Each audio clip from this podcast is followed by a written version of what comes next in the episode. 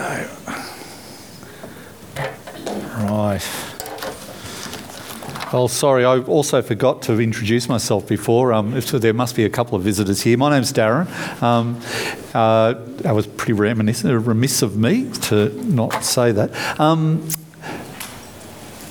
let's, uh, let's just spend a few minutes in, in prayer and, uh, and then we'll, we'll uh, consider God's word. Father, we, uh, we want to give you all the glory and praise for this day. We thank you for the sunshine, for the, for the, the uh, demonstration of new life that we see all, over, all around us during spring, and uh, the reminder of how good you are to us that we see in that. And Lord, uh, we thank you for our pastors, for David and for Matt. We thank you for their families. We thank you that, uh, that uh, they lead us so well uh, and uh, guide us uh, and point us towards you every day. Father, we just ask that as they are both away with their families, that they will have a time of, of relaxation and, and uh, re energizing. And Lord, we just we ask that you'd give them safety the, in their travels as they, as they move around and that they will return to us safely. We also uh, lift up all of our church family who are currently away on holidays. Um, as they are also on the roads, we just ask for safety for them. And, uh, and uh, we ask that wherever they might be today, if they are walking into a church somewhere else, that they will be a blessing to that church, that, uh, that your wider family uh, will, will have that, uh, have have that unity that, uh, that you long for us to have. Father, we. Uh, we lift up the, the things that are happening around our church at the moment. We, we particularly want to want to place before you uh, the merge with uh, with Albury Baptist. Father, we believe that this is uh, this is your doing, and Father, we are excited. Uh, we're nervous. We are we are anticipating what you will do in that space.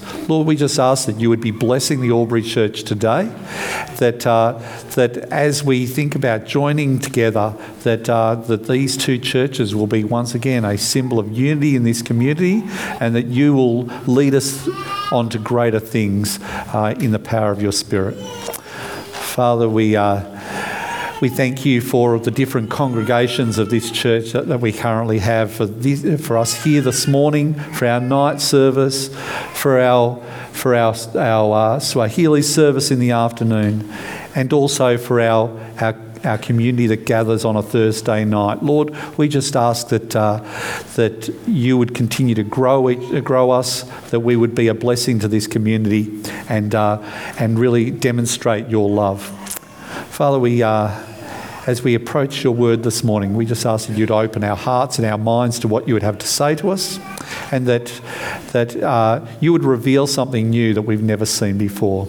We ask this in Jesus' name. Amen. Well, as you can probably work out, this, this service might be fairly short. That was partly by design, but. Uh, we might be extra short. Um, it was by design because we knew that there would be some kids in, in this morning, um, so we didn't want to drag things out too much. But I still hope we'll find some real truth in God's word today. Sorry, I'm going to have to reposition things a bit up here because the lights are meaning that I can't actually see anything. Okay. Um, Look, the question I asked you earlier uh, do you keep your Vegemite in the pantry or the fridge? Uh, it might seem a bit of a silly question, um, but this is a question which caused quite a bit of consternation at my work. Um, during the time when we were split into two teams during COVID, we started this daily morning meeting on Skype. And it was a chance for us to catch up, uh, to solve problems, to check that all the work was actually on track, and hand over work from the people that were now at home to the people who were now in the office. And, and what we found with these brief uh, these brief meetings each morning was that it, uh, it was not only helpful during the work restrictions, but we kept them going ever since. You see, my team is often scattered all over the state of New South Wales in Albury, Wagga, Dubbo, Parramatta, and also up at Newcastle. And while the business side of these huddle meetings is important, we found that also the social discussion was also great for the team. And as a way of initiating those uh, discussions, we instituted this thing called Which One Wednesdays. Um, every Wednesday, somebody takes turns in posing a question. Like uh, the one I did the other day was when you go to the pool, uh, do you dip your toe, toe, in the water and check the temperature, or are you a jump straight in type person? Um, or it might be uh, do you make your bed each day or something like that? Um, they, are silly questions, I know, but they are, they're a way of us having some fun, in them, you know, and also getting people to relax and talk. And while the veggie Vegemite question um, almost started a riot, um, generally we have found that we usually actually agree, um, despite us, uh, have our team having come from all over the country um, with different beliefs and different upbringings. And you know what? Um, that probably shouldn't be that much of a surprise. Geographically, Australia is a huge country but we speak the same language right, right across the country, and we have very little difference in accent or vocabulary. We have almost identical laws from state to state, and culturally, we're almost, we almost universally hold the same, same values. Um, back, in, uh, back in the 1980s, uh, there was a guy named, oh, uh, named Mel Garvin. And he wrote this book called Us Aussies. Interesting little book if you can get your hands on it. In, in which, uh, in this book, he suggested that the reason uh, that we have such a strong cultural identity actually stems right back to European settlement. While the English settlers, the constabulary, and uh, the convicts, they all still called the UK home, the first generation of kids, the children of the soldiers and the convicts, um, only knew Australia and they called this place home. Mel says that these kids would rebel against the British authorities. Um, they would value character uh, above breeding. And they hated the unfair treatment dished out by the troopers.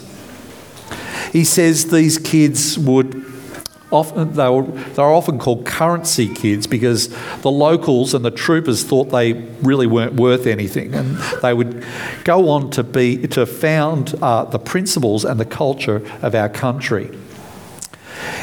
It's and it's this culture of fairness and valuing of uh, valuing people for their contribution, which Mel says has made us one of the most egalitarian countries on the planet in general terms, we, we seek, uh, we, we see everybody as equal. Everyone deserves a fair go, don't they? Um, Australia doesn't have a strong sense of class structure like many other countries. We, uh, we, we love it when the underdog wins. You might remember, you know, the case of Steven Bradbury winning a gold medal from last place. You know, um, and we get uncomfortable not with actually success itself, but those who big note their success. We, we call that the, that tall poppy syndrome. Um, we want everything to be fair. You should get what you deserve. We, we value payment for effort, and we don't like it when people position themselves uh, for their own benefit. On the other hand, we also don't like it when people don't contribute. We label them things like dole bludgers. And I think it's this egalitarian fair, fairness thing in us that makes today's parable from Matthew chapter 20 so irksome and hard for us to swallow. It's the parable of the workers in the vineyard. Um, if you have your Bible, you'll probably want to look it up.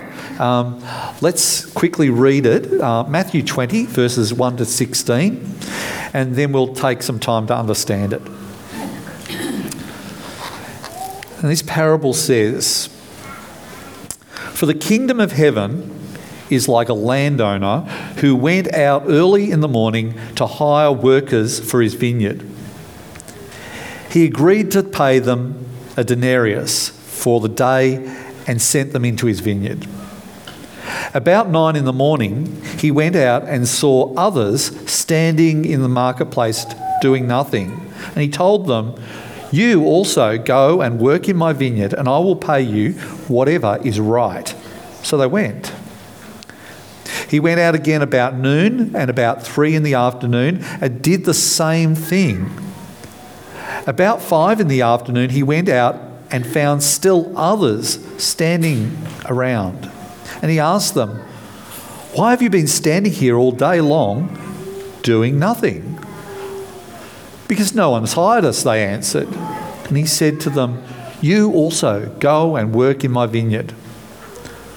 When evening came, the owner of the vineyard said to his, to his foreman, Call the workers and pay them their wages, beginning with the last ones hired and going on to the first. The workers who were hired about five in the afternoon came and each received a denarius. So when those who were hired first came for payment, they expected to receive more, but each one of them also received a denarius. When they received it, they began to grumble against the landowner. These who were hired last worked only one hour, they said, and you have made them equal to us who have borne the burden of the work and the heat of the day. But he answered the, one of them, I am not being unfair to you, friend. Didn't you agree to work for a denarius? Take your pay and go. I want to give the ones who are hired last the same as I gave you. Don't I have the right to do what I want with my own money? Or are you envious because I am generous? So the last will be first, and the first will be last. As I said, um, this parable, along with the shrewd manager that David looked at only a few weeks ago is probably one of the most troubling stories that Jesus tells. It really seems unfair.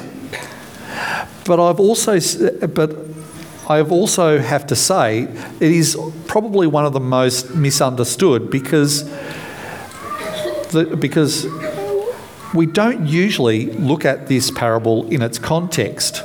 And that context is both context coming in and the context going out of this parable. You see, Jesus told this parable on his way to Jerusalem for the last time. He's travelling down the Jordan River and he's literally packing in a whole lot of last minute, last chance teaching with his disciples and his followers. If you were to flip back a couple of pages, you'll see that he's repeatedly talking about the kingdom of heaven he says in chapter 18, 23, the kingdom of heaven is like. And again in chapter 19, verse 14, the kingdom of heaven belongs to such as these. He talks to the rich young man and exposes the guy's heart and love for earthly things. And then Jesus said, It's hard for a rich man to enter the kingdom of heaven. He doesn't say it's impossible, mind you. In fact, just within one or two days, he has his encounter in Jericho with Zacchaeus, the tax collector, whose heart is transformed. And then uh, in Matthew 19 29, Jesus talks about uh, those who will forsake all else family, home just to follow him they will receive a hundred times more and inherit eternal life in that kingdom. And then that strange verse in verse 30 but, the, but many who are first will be last, and the last will be first. And then we come to our first verse of our parable, chapter 20, verse 1. And it says, For the kingdom of heaven is like it's like a landowner who went out early in the morning to hire men for his vineyard. okay, um, we already actually have a problem here. It's lost a little bit in the translation, but it wouldn't have slipped past the d- disciples at the time. This can't be any ordinary farmer. As we see from the story, he can afford plenty of workers. He even has a vineyard foreman. He must already have staff. And what is the landowner doing up so early in the morning? Why is he doing the legwork himself? Surely finding workers is the job of a foreman. Culturally, this makes no sense. This word for landowner is probably more accurately uh, in line with our gentleman farmer. The day to day business of the work would have been done by the foreman. Anyway, the story goes on. He's gone to the marketplace where he meets men. Uh, where sorry, he's gone to the marketplace where men would actually uh, stand around waiting to trying to pick up labouring work for the day. Some guys might turn up with their tools of trade, but most were just looking for a job doing whatever was required. And the marketplace is the normal place to find these types of workers in, at that time. And a denarius is considered a standard day's payment for a, for a day of labour. In fact, the denarius is also the standard day's pay for a Roman foot soldier. It's enough to live on um, and to feed your family for about one day. You know, it makes me think of, of Jesus' prayer, give us this day our daily bread. You know, um, it's enough to get by. And these first men go out to work at a fair rate for a regular 12 hour day. About three hours later, the landowner goes out again and he sees some men. They're standing around doing nothing. He gives them a job in his vineyard too. He offers to pay them whatever is right. He does the same thing at midday and at 3 in the afternoon and then also at 5 pm. And that would mean, I would imagine, that the, by the time those guys that, that were hired at 5 pm got from the market out to his vineyard, they probably barely had time to get their hands dirty before it was tools down. So, a couple of things pop up in this story. Um, first, you might want to notice that at no time does Jesus say that the landowner needed any of these extra workers. He doesn't check in with his foreman to see if they need more people. In fact, it, is, it only says that the landowner saw the men standing around in the marketplace doing nothing. There's actually no implication that these men are lazy. They weren't sitting around on their iPhones. Um, they weren't. They were standing. They weren't sitting. Um, they were wanting to work, but nobody had hired them. So we can't assume that their lack of work is actually their fault. They'd been trying to find work all day. The second thing that I note is that Jesus offers to pay the later workers whatever is right. But the Hebrew word there that most of our Bibles translate as right is also translated as righteous. The landowner offers, uh, is also agreeing to pay them whatever is righteous. Now, that puts a completely different spin on this story. The payment itself is not righteous, the one doing the paying is righteous. This is not a story, not a story, sorry, this is a story that's not really about the workers, it's about the landowner. And remember, it says the kingdom of heaven is like a landowner who. We're meant to be taking notice of the landowner, not the work and not the workers. So, what is it that this landowner has, has done here? Well, we keep going, uh, keep going out. Well, he keeps going out and employing more people. Right up to the end of the very end of the day, he is seeking, um, seeking new workers. This is a little bit reminiscent of um, you know the parable of the lost sheep and the lost coin, really. Um, he's looking for willing workers, workers who have faithfully been watching and waiting. The landowner could have just given these last few men charity, couldn't he? And sent them home to their families. But instead, the landowner gives them the dignity of a job. So, in essence, this is a story about grace and generosity of that landowner. The landowner who employed all who were willing. He's paying them all the same for their willingness and not for the work they have done. He pays them according to their need, not their deed.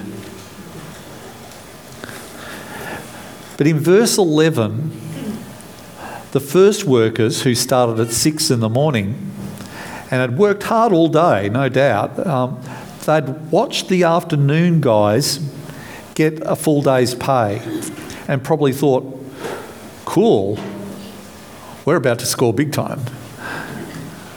So they grumble when they get exactly what they agreed to. We've sweated through the day, you know, um, we deserve more. You can see that complaint in verse 12. You've made them equal to us. And the landowner's response tells it all. He says, I'm not being unfair, I'm being generous. This is a story of God's grace to us all. It helps us understand the first principle of what I'll, for want of a better term, call the economy of the kingdom of God. It's an economy of grace and of generosity to all who are willing. You know, the woman at the well who pretty much becomes one of the first missionaries and brings a whole town to meet Jesus receives the same grace as the thief on the cross who is dying and with his last breath recognizes his need for forgiveness. It's not an economy built on effort. You might remember that I, I mentioned that this parable was told when Jesus was literally on his way to the cross. In the rest of this chapter, Jesus speaks again of his impending death and the cost that he will bear so that we will receive grace. But his disciples and, the, and those following Jesus, they still actually don't get it. Soon after our parable, uh, the mother of James and John comes to Jesus trying to position her sons in a place of power in Jesus' kingdom. It's in chapter 20, verse 21. He, he, she wants them to sit at the right and left of his throne. And Jesus says, You don't know what you're asking. And when the other others heard, other disciples heard about James and John's power play, those other ten disciples became indignant with the two brothers which is not really surprising, is it? I mean, nobody likes to be undermined or manipulated, do they?